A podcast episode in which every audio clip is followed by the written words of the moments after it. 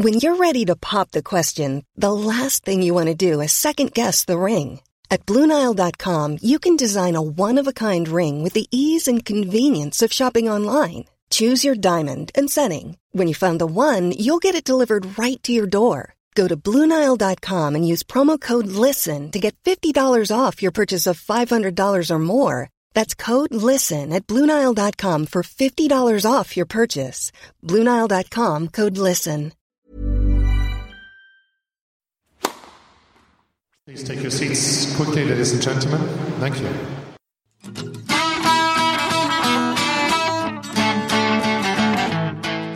Hello, ladies and gentlemen, and welcome to our Passing Shot Next Next Gen special.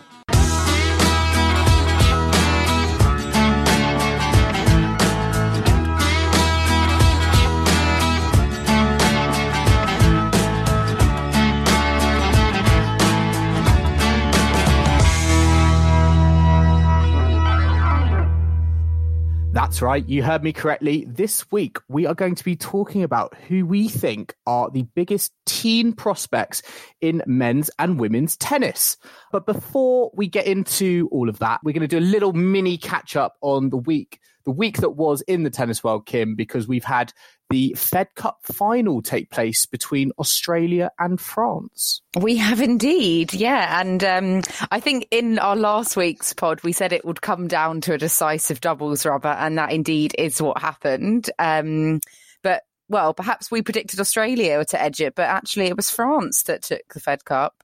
With um, well, in particular, Kiki Mladenovic was probably the star of the show. Uh, undefeated all weekend and a very impressive victory over Ash Barty, which I guess, you know, also proved fairly decisive over the course of the weekend.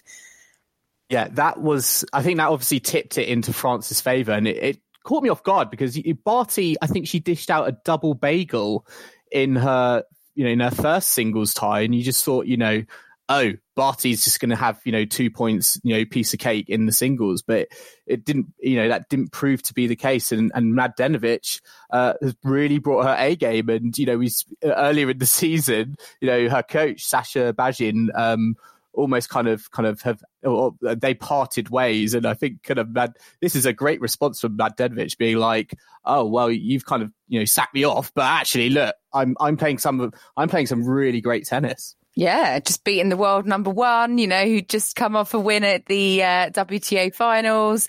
Casually, you know, 7 1 in that last set tiebreak it was. So, you know, at the end, she, you know, Barty didn't really have an answer to her. So great wins for, yeah, Kiki Mladenovic. I think the first uh, day's matches were very strange bagel and a breadstick. So Caroline Garcia, that was the worst defeat of her entire career, I think.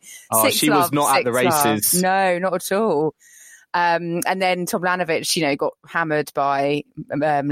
So not a great start for Tom Tomljanovic, who was, you know, playing for Australia for the first time since kind of being allowed to play for her country. So um, she actually turned it around. She won her next singles match against Parmentier. So I guess it was kind of nice for Tomljanovic to kind of prove her worth uh, in the team. And then, yeah, in the doubles, Barty and Stosur, who, you know, a very good doubles pairing. They've both won doubles slams. You know, they, they didn't have an answer for Mladenovic and Garcia, who, you know, were a really good doubles pairing a couple of years ago. And then they kind of had a falling out. And then, you know, they've kind of teamed up for Fed Cup this year again. So, and they put their differences aside and, and brought the title home. Um, but Ash Barty did look pretty gutted there at the end. I think it would have been a really nice yeah, I think way. there were tears. There were tears, weren't there? I mean, a home Really tie as well, and it's been such a long time since Australia have won the Fed Cup. So, you know, but I mean, they've they, they've got a good team, so they might, you know, bring it home next year, year after. I think it's just, I think it's probably especially disappointing because I think the format is changing next year. So they're not going to have these sorts of opportunities. I, I think the home away format is changing. So, you know, maybe she felt that kind of, you know, this was a, you know, this is a kind of a once in a, you know, once in a career sort of moment where she could have delivered the, you know, the Fed Cup, fi- Fed Cup title on home soil. But alas, it was not to be. Um, so yes, so that was the the Fed Cup final, and we also had uh, the next gen finals, and this actually brings us on to kind of the main part of this podcast, uh, where we're going to do be doing a little bit of a, a next gen special, and looking at kind of recapping what has gone on in the next gen finals this week, but then kind of looking beyond that, Kim, we've we've coined our own term, haven't we, on the passing shot, the next next gen. Yeah, well, it's something that sprang to my mind a few months ago, maybe. I think it was when Jannik Sinner was kind of starting to be talked about in tennis circles. And I was like, oh, he's not quite next gen. He's like next, next gen. But of course, having just won the next gen finals, I guess really he is now next gen. um, so it's all a bit confusing. But yeah, let's start at the next gen finals, which took place in Milan and have been won by Jannik Sinner, who is Italian, so he won in front of his home crowd. But he was actually a wild card for this tournament. So um, I think he was very close to actually qualifying off his own merit, but he just missed out. So he got the kind of honorary wild card. And I guess totally justified it by going ahead and beating uh, Alex de Minaur in the final. Um, Alex de Minaur was kind of like the resounding favourite. You know, he was a finalist in this event last year. He's won what three ATP titles this season. Had just made the final in Basel, so it was in really good form. Especially with Shap- Shapovalov as well, uh, pulling out of yes. the, the, competition, who was in some, you know, he was in pretty good form himself. But mm. uh, yeah, it just felt that like de Minaur was the favourite, and he was almost, he almost pretty much walked it to the to the final, um, like you know, like he did last year. But he's come up short, uh, you know, for the, the second time. in Both his two defeats in the next gen finals is have both been in in the final, which must be pretty gutting for him, I'd, I'd say. I guess so. I mean, yeah, it's, it's, he's missing out on the prestige of, of the title and, and the paycheck, but you know, I'm sure he'd rather be up there on the main ATP tour, which, which mm. he hmm. is. So I think he won't be too heartbroken. Um, it still makes me very like baffled when I look at the scores because they were playing, you know, it's like this best of best Fast of four format. First to four format. So when you're looking at the score, you're like four two, four one, four two. What on earth is that? Um, but yeah, so that that was the score in the final. Um, Jannik Sinner. Well, I mean, he's got some he's got some precedent to to kind of fulfill in Australia because the last two champions of this event, uh, which was Hyeon Chung in 2017 and Tsitsipas last year, they both reached the AO semi-finals the next year. So are we going to be predicting Sinner to make that a hat trick, perhaps? well, maybe. Maybe if we do a collector set for the Australian Open, maybe yeah. we should we should have him as a little pick because, mm. um, yeah, I think there's going to be there's definitely going to be more eyeballs on him. You know, come the you know come the Grand Slams, particularly now that uh, you know he's going to be you know he's going to be in the you know he's going to be in the main draw. So uh, yeah, there's going to be more I think there's going to be more, certainly more um, spectators kind of clamoring to see, you know, what all the kind of the fuss is about. And yeah, this almost kind of brings us on to our kind of next next gen sort of players. So these are people we think are almost kind of our the hottest teen prospects in the men's and women's game. Um, our kind of one criteria is these are kind of players born and I Kim I say this I feel like this makes me sound really old but these these are players born in the year 2000 or later so these are like bona fide bona fide millennium babies aren't they they? didn't even live through the millennium. How mad is that? They didn't they didn't know like Robbie Williams is millennium. They couldn't sing that at a New Year's party going All the hysteria of, of Y2 of Y2K as well but yeah. but yes, oh um, but let's let's kind of yeah let's kind of round up our first of all our kind of our men's picks for you know the next next gen. And before we just get into that yes we are aware felix auger aliassime is like uh, was born in like yeah and he was born in like the year 2000 or later but we feel like he's already made it so we're not actually going to be including him here. We're kind of looking at kind of the more kind of up and coming names who've had a few decent results, but you are not necessarily household names yet. Yeah, so annoyingly, Sinner like is now next gen, but really like we added him to this list, I don't know, a while ago, and then he's kind of just risen since then. Um, he is I the think he can prospect. play- He's now 95 in the world. He's risen a lot this Hmm. year. Like he beat Monfils in Antwerp, didn't he? Um, but interestingly, actually, just a note on Sinner, he originally was a skiing champion in his youth, and he had to sort of switch to tennis. I think age 13. So quite interesting. He's from like the northern part of Italy, so I guess grew up in in that kind of area, the South Tyrol Mountains. Um, and I think Djokovic was very skiing oriented when he was younger, wasn't he? His parents own like a restaurant in the mountains. They Mm. ski a lot, so um, you know perhaps that also bodes well for Jannik Sinner. Not to mention his name. I mean, it's going to be quite. It's quite an interesting name, isn't it?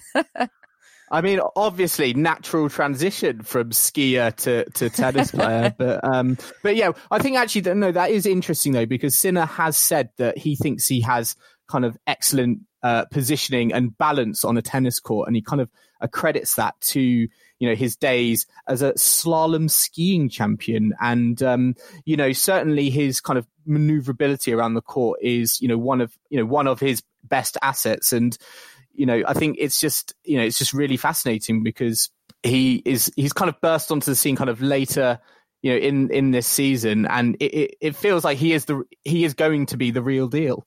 Yeah, and he's also um, amongst a list of, I don't know, quite high caliber names, I suppose. He's the um, 11th player to have won a pair of challengers before his 18th birthday. Other players on that list include Novak Djokovic, Rafa Nadal, Gasquet, Felix Auger Aliassime, and Juan Martin Del Potro. So, yeah, like just based on kind of that form before he's even turned 18, now having won the next gen finals he's made the top 100 I, i'm sure he's going to halve his ranking at least next season surely um, all the points he's going to gain i mean it's kind of maybe we should do a prediction of where you think he'll be ranked this time next year Well, he's, I think he can play, I think he can play the next gen finals like three, three more Yeah. years in a row. Um, which is kind of, which is kind of crazy because, you know, when we talk about the ATP tour and, you know, players breaking through, you know, to that level, you know, it, it, it normally doesn't happen for, you know, until kind of their, you know, mid twenties that, you know, there's that kind of physical element to their game, you know, the, you know, handling the rigors of, of that, you know, that level of competition that kind of, you know, it comes with experience and it comes with age. But, you know, Jannik Sinners and, you know, with other players like Auger Aliassime, you know, they've just kind of been able to kind of adopt to those rigors at, at, at a much earlier age. yeah and i think at this th- these players that we're talking about now you know they'll probably by the time they kind of really hit their peak like rafa roger novak they might have kind of moved on shall we say so these guys aren't going to be hindered by this kind of dominant trio of players at the top. Um, you know, compared to say like the Dimitrovs of the world, um, you know, the Berdiches that could have become multiple slam champions perhaps had it not been for, you know, the greatest trio in tennis. Um, so yeah, it's just interesting. Um, in terms of these guys now, have they, are they coming through at just the right time in kind of the, the chronology of the game to really like make, take advantage of that. I, I don't know. Maybe it's it's kind of meant to be. Um, But Mm. what what other players would be on our, our next next gen for the for the men, Joel? Well, we've got on our for British fans especially, we have put down Jack Draper, who we you know I think British fans certainly have been kind of aware of him for probably a little bit longer than someone like Jannik Sinner because he got to the Wimbledon kind of junior boys final in 2018. Um, I think you know he lost that final obviously, but I think you know the fact that he he got there um, at such a, young age, it almost put kind of the spotlight on him, and it, it was able to kind of you know it, it woke us to kind of him as a, as a tennis player, and I've kind of been following him. You know, I think he's kind of lurking in kind of the Challenger Tour, you know, at at the moment, and um, again, I think he's a very very exciting prospect, and I think what's kind of really interesting about him is that you know, this year, I think there was a kind of an opportunity. He could have played Wimbledon juniors, but, um, you know, he's effectively, he, he said, no, actually, he thinks he's ready to kind of, um, develop and evolve beyond that level. And he's kind of effectively chosen to kind of, um, you know, not play Move any sort of jun- junior Yeah. events and, and move on to, to, to the big boys. Yeah, which perhaps is is kind of more sensible strategy because I do think some players linger on the junior circuit a bit longer than they should, and it's it's actually sort of hindering their progressions into. And if he feels like he's transitioned well into the seniors, then then he can just build on that there. I mean, he did pick up wins against Jack Sock and Donald Young at a uh, this year, although I'm not sure how much that says because Jack Sock, I think, hasn't got a ranking at the moment. So um, Jack Draper would have been the favourite to win that based on current form. Um, but is it correct that Jack Draper is the highest ranked 17 year old in the ATP rankings? Yes, so it's, that, it's something, something, like that. Yeah, so, I mean that's yeah. that's that's great, and yeah, he he lost the Wimbledon boys final in 2018. I think it was quite an epic match, um, and that's kind of when a lot of British fans might have sort of had him on their hmm. radar mm. um, for the first time. I hope, and I th- I just hope that he can kind of get involved. I think in like the the Davis Cup setup like not necessarily as a you know as a, a singles player but if he's able to kind of be around that team i think that will kind of help his you know help his development you know to be around players like you know andy murray and you know kyle edmund and, and dan evans who, who you know have gone through kind of similar motions you know to get to kind of you know that that that level and i think that would you know do him a, you know a world a world of good but um you know i watched him you know i watched him in queens qualifying um earlier this season i think he lost to alex bublik who again is another kind of hot you know hot hot prospect um and um, yeah, he's got you know he's a he's a big guy. He's got big serve. Um, and he's got what I think, what I think was best actually. He's got a personality on the tennis court. You know, I think we saw that in kind of the, that, that junior final at Wimbledon. You know, he, he is one of those players who is vote, you know, unlike kind of a Kyle Edmund, I think he's a lot more kind of vocal and he likes to be a little bit more, you know, show his emotions, um, mm. on the mm. tennis court. Yeah, which I guess will generate more interest, perhaps. Um, you know, people kind of, get drawn to to people who kind of express themselves more on court. Yeah, I wonder if he might I don't know whether yeah it would be a good idea if he sort of went to Madrid next week as part of the I don't know can you like intern at the Davis Cup and just like be a hitting partner for the team or oh, something? I love that. I don't know. I mean like be the water boy. Yeah, the water boy for the, the he can be the the selfie taker, the water boy, ball kid, whatever. Oh, the selfie taker. He Great can make shout. the coffee.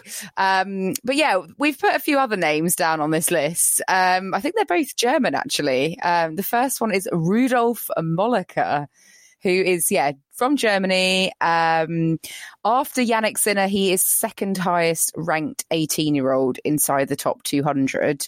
Um, he trains out at the Mouratoglou Academy in France. And I guess he made his breakthrough this season in the Hamburg tournament. He knocked out Leonardo Mayer. Um, in the well, I don't know what round it was in, but um, that was kind of his biggest win. Um, he won his first challenger last year. Um, yeah, I mean, I'm just kind of looking at the stats that I mean, I've never heard of him, Joel, but you've you've extracted his name from somewhere.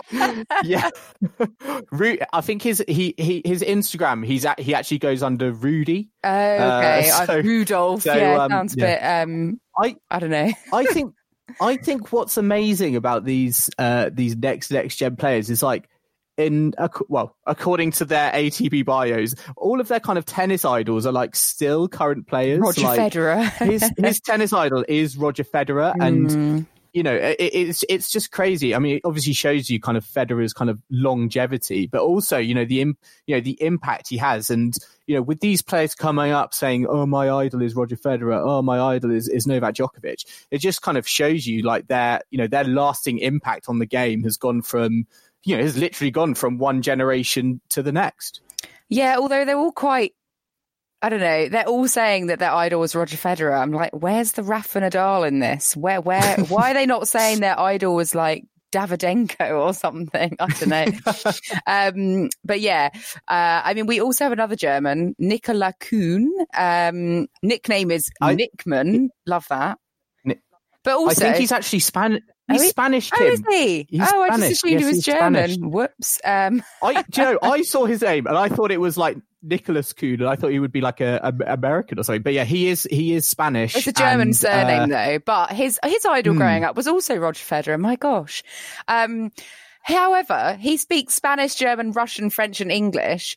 And uh, Rudolf or Rudy Molleker speaks German, English, and Russian. These people just put us to shame, don't they, Joel? Us with our like measly one language. Well, you know, they're getting they're going to get they're getting used to that. You know, they need to be ready and prepared for kind of the you know all the travels of, of world well, tour tennis exactly. and you know speaking all these languages will make it a lot easier to get into all of those tournaments you know wherever the, wherever they end up but um, yeah he um, actually he played the Miami Open earlier this year, and he made, it actually made um, newspaper headlines because it was quite, a, you know, it was quite a um, a bad. It, it, he had quite a bad experience. he was playing, um, I think he was playing Misha Zverev, and I think he just he just fell to the floor, and he was it was that sort of situation, you know, you know, like Mattek-Sands found herself in in at Wimbledon, where mm. he was like on on the floor, kind of. I think he was you know, he was cramping or something wasn't right. It was a really hot day, really kind of physical contest, um, and he was just like on the floor for 15 seconds with no sort of help around him. But um,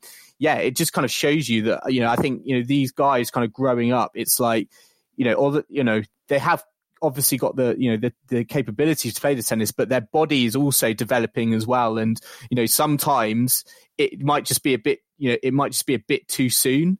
Um, and you know uh, it's just like it's it's very hard for kind of you know an 18 year old to go go and announce themselves on on a tour that has kind of these guys who you know have all these you know years worth of ex- experience built up. Yeah, I mean, was there a reason, like specifically for his collapse? Was it cramp, or was it like? I think it was. I think it was a really hot and humid sort of match, and ah. um, yeah, there is videos of it on, on YouTube if if you want to have a search. But um, I think it was just like kind of the heat exhaustion and, and dehydration. It wasn't kind of an injury or or a trip. It was just kind of a, you know, oh, this is a, you know, this was a really kind of hot hot and humid day that was kind of you know got got got the better of him. But um, yeah, again, another interesting sort of player. And I also like the fact that he's got he's got the same birthday as me, so Aww. you know, twentieth of March. So Aww. let's uh, let's let's see. But yeah, Nicola Kuhn, Rudy Molleker, Jannik Sinner, Jack Draper. We think these are some of our biggest kind of protein prospects at the moment in the, the ATP game. Uh, I wonder if any of our listeners actually have any of their own suggestions. Are there any players you're keeping an eye on who, you know, not necessarily are kind of worldwide known, but you think are, are destined for big things? Uh, let us know. Um, on our social media channels at Passing Shot Pod or email the show passingshotpod at gmail.com. Um, but we're going to move on now to the women's side and look at some t- team prospects from then. Uh, so hope you can join us after this quick ad break. So Joel, for the women's uh, next next gen or whatever you want to call it, it was pretty difficult because most of the um, kind of equivalent players, I suppose, they're already like now gen um, if not next gen, rather than next next gen or however you want to label it. Um, it's it's funny, isn't it? Because if you look at it, the ATP have you know this event now, the next gen finals. The next gen is a very like well used term. I think we're probably guilty of saying it way too much, going on about you know the Zverevs and Tsitsipas's of the world. But the WTA do not have like an equivalent I don't know, version. They don't have like an equivalent finals at the end of the year for these like under 21 year olds.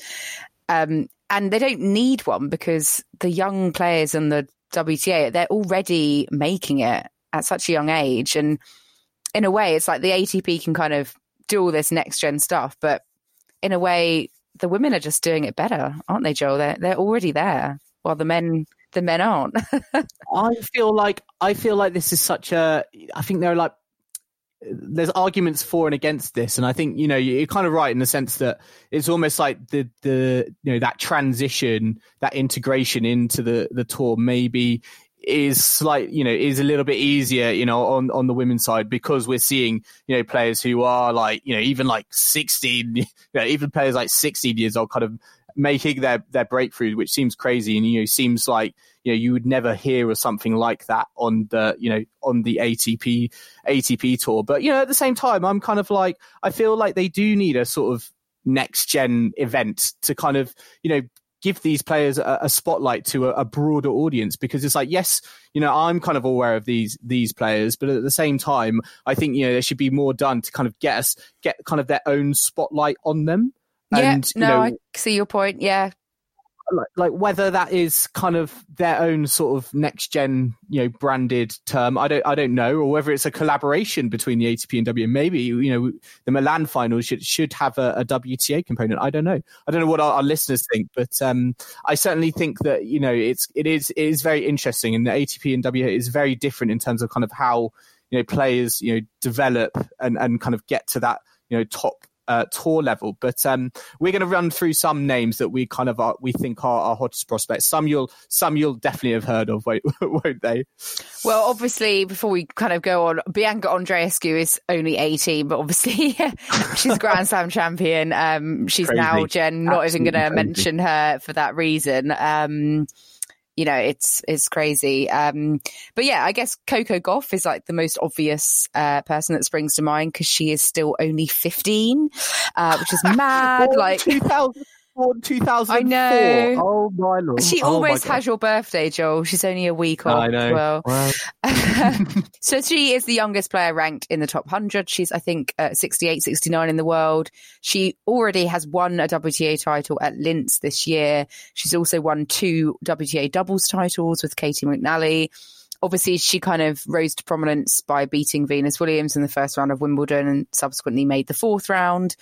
Um, you know, she's got massive following on social media already. She's had like ad campaigns, you know, on the telly around her, like massive in the US. She's going to be big. You know, she's very marketable. She's got a good kind of backstory and like is just breaking records kind of with every tournament she seems to enter.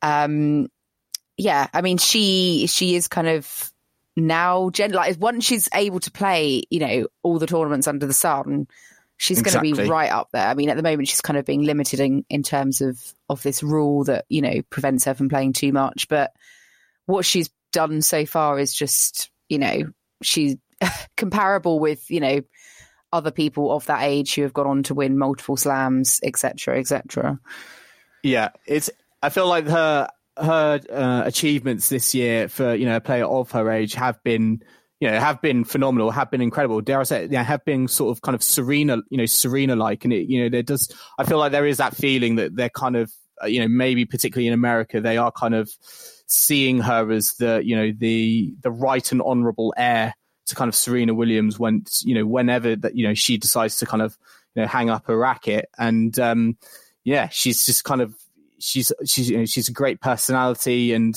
you know she's got a very you know she's got a very good game and you know I think the fact is the fact that she's kind of on the tour now it's kind of like you know she's only going to get better with the experience she gets um, you know she's got a great she's got a great team with her you know her coach is her, her dad and you know they've got that you know that relationship that is almost kind of like you can't replicate that you know that kind of that relationship and it's kind of like it almost kind of helps her um and yeah, uh, did she win a singles tournament? Did she win Linz or Luxembourg? Yeah, she won Linz. Yeah, but I mean, she's been a junior world number one. Like, there's been a lot of players who have transitioned onto the senior tour mm. who hmm. have been junior world number ones, but you know, never quite. I mean, they haven't come onto the seniors so soon. Like Coco Gauff is the youngest player to have done it for quite a while, I think. So it's it's still you know just very significant. Um, but another American that is kind of moving onto the scene kind of around the same time, a bit older.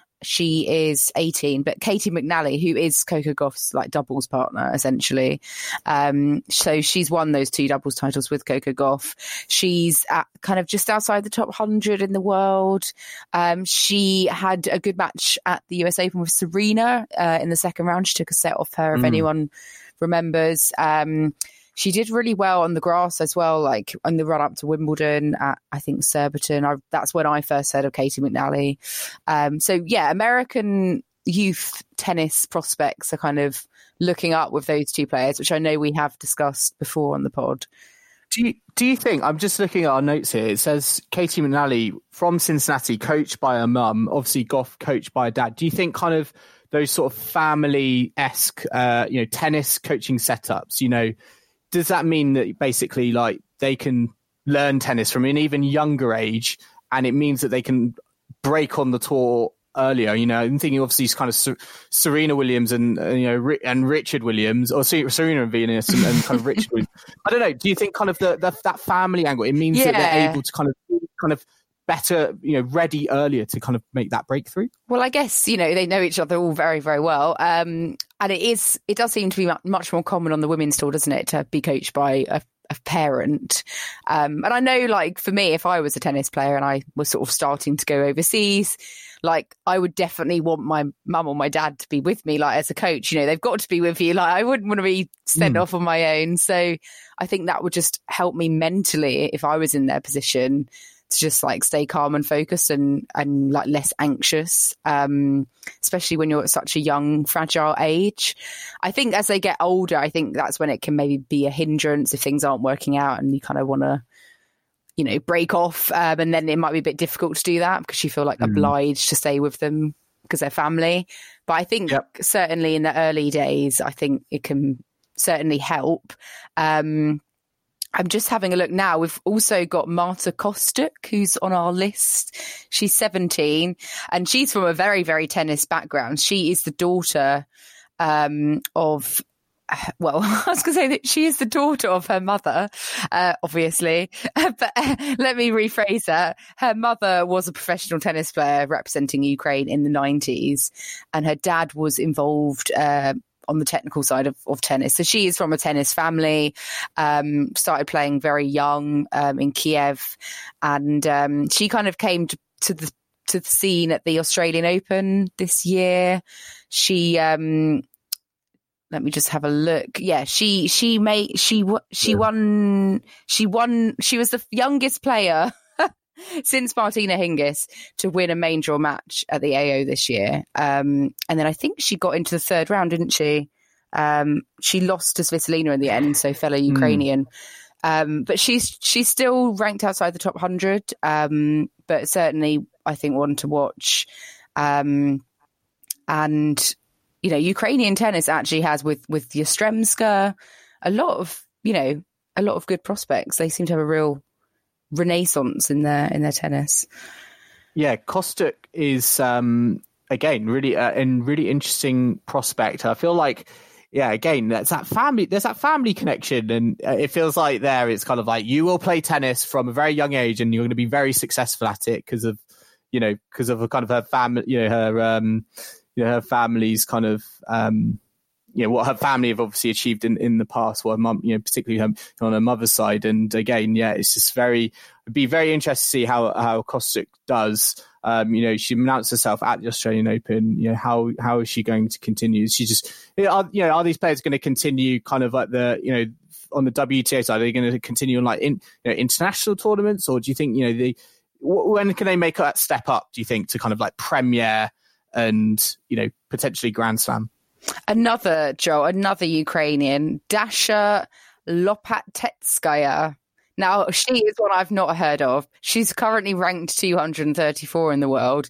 Um, but in 2018, she started playing like her first ITF matches. Um, she won her first 17 matches, won her first two tournaments, uh, only lost two sets in that span. So pretty good start. Um, yeah. She is well, she was born in April 2003, so she's 16 and a half.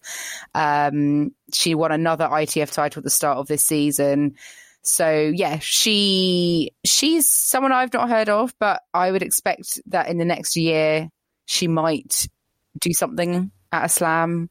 I don't know, at least qualify and you know perhaps have a big a big match against a top ten player. I don't know, but another Ukrainian.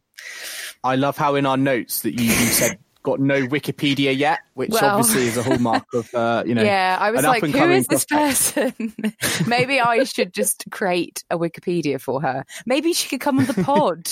Um, Whoa. And then that could be on her Wikipedia notes, guest starred on Passing Shot Pod. um, yes, let's make it happen. well, hey, um, another player, which we all know, Iga Swiatek, so, um, well, she she's well up there. She's she reached her career high ranking of 49 this year.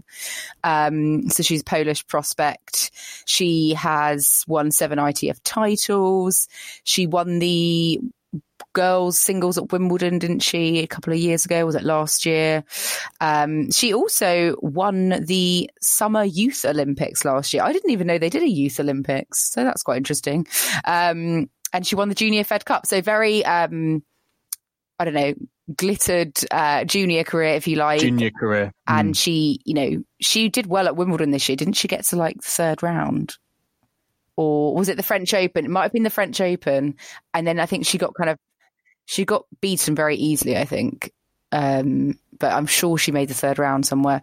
Um, I should check my facts really, but uh, but yeah, another Actually, one I, to watch. Yeah, I, I, I, I, yeah, I think you're right. I think and then she, she got it was a really bad result by like Halep Yeah, or she- something. in the fourth round or something. I- Something yeah, like I- that. definitely rings the bell. Yeah, um, oh gosh, I mean, we've got many players on this list of women. Amanda Anisimova. I mean, she's not like next next gen. Obviously, she's like now gen. Her career high ranking is twenty one. You know, she made the semis of the French. I think she signed a deal with Nike recently, which is worth an awful lot of money. She's very marketable. People are making comparisons with you know like Sharapova. Um, you know, obviously at the French Open, she had that upset of Halep in the quarterfinal. And also, she's another player that's got her dad as her coach. Um, her sister also plays tennis, like a very tennisy family. You know, she moved to Florida as a young child to kind of, you know, really focus on her tennis. And, you know, top junior, she's transitioned onto the seniors very quickly. So she's right up there. that, uh, all I'm thinking is that Fed that Fed Cup team for America in, in five years' time is going to be if it's going to be like Anisimova, Coco Gauff, Caty McNally. That's going to be a pretty decent uh, US Davis Cup team if if Yeah, if, I if know. these players kind of Yeah. reach their, you know reach their potential. Yeah, yeah, exactly. Yeah, earlier I was talking about Gauff and McNally. Completely forgot about Anisimova, but obviously, yeah, because her dad just recently passed away, didn't he? Actually, so that's why she hasn't been playing so much of late. And then she got, I think she had a back injury. So I think Yeah. from AO, it'll be interesting to see what Anisimova does. You know, will that Roland Garros semi be kind of a flash in the pan for now? Will it, you know, be years before she kind of does anything of that note again? You know, um, maybe it was. We'll see if she can kind of back it up um, at the big tournaments. Um, another player, Anastasia Potapova, so Russian, again another former junior number one. She won the Wim- Wimbledon Girls in 2016. Um, she she's been, you know, I've seen her name popping up on our ATP WTA live scores app quite a quite a bit. Um, so she's another one to watch. Um, also Diana Yastremska, she's won a few titles this year. She's already reached a career high ranking of 23. Um, so these players, you know, as we were saying earlier, they're not so much like next, next gen. They are, they are now, they are, you know, it, it's very difficult to kind of compare to the ATP tour because I guess the equivalent on the women's side are maybe like 12 year olds. I, I don't know. It seems like the women are just like they break onto the scene, you know, at least like three years earlier, like on average than than the male. Yeah, and uh, I think players. it's it's interesting because it's like you know with these players, it's almost like they can almost like retire earlier. Therefore, you know, we get these situations where Kim Clijsters, who you know retired, is is coming back, whereas you don't really get that as much in the you know on the, on the men's side. Um, Is Kim Clijsters? because- Um, it, I just heard recently that she'd like delayed her comeback. Is that Yeah, that she. I think she was playing some paddle tennis or something. Oh, and, right. Uh, something. Um, she doesn't need surgery, but I think something happened to her leg, and it basically means Oh, no. that she won't be. She won't be at the Australian Open. And I think she's had to delay her comeback to February. Uh, whether you know make make the most you know, make however you may want to kind of interpret that uh, you know if that's kind of a a, good, a bad omen uh, i'm not sure but um but yeah it's just it's interesting because i think yeah you, you know these players break onto the scene at this such a young age and you know i think you know if if injuries you know if if one player has is particularly injury prone they might you know retire uh, early but then maybe come back kind of a, a few a few years later Yeah, I suppose so. You know, they can almost have two careers, can't they? Um, start out so early and think, "Oh, I need a break," and then by the, when they come back, they're still perfectly, you know, fit and capable to do that. Um, you know, it's just like us having a, a gap year or a career break in our thirties or something, and exactly going traveling or something. You know, why not? um, you only live once. So, but yeah, I think that's um, if anyone's yeah got any more names to add to the list. You know, maybe you work in tennis, maybe you I don't know go to a lot of the futures and challenges and other tournaments and are more like on the ground than we are and have seen any particular players that you you think are worth shouting about you know let us know um because we can yeah we can kind of get the word out before anyone else and uh yeah we'll we'll be kind of keeping a keen eye on these players come the next season. But yes, kind of just kind of quickly moving on though to the World Tour Finals, which started today. Um, we are going to be doing a kind of midweek catch up on the group stages and kind of looking forward towards kind of the the uh, the business end and, and the the semi-finals. Um, you know, uh, next next week probably on well, probably Tuesday, Wednesday, or Thursday. We'll we'll see to be decided. Thank you for everyone who has participated in our collector set predictions table. Uh, we've made a lovely table and um, of everyone's kind of thoughts, and uh, we'll be keeping you updated. Uh, and posted on those on Twitter. But yes, so I uh, hope you can join us uh, for our World Tour Finals catch up uh, next time. But uh, for now, Thanks for listening and goodbye.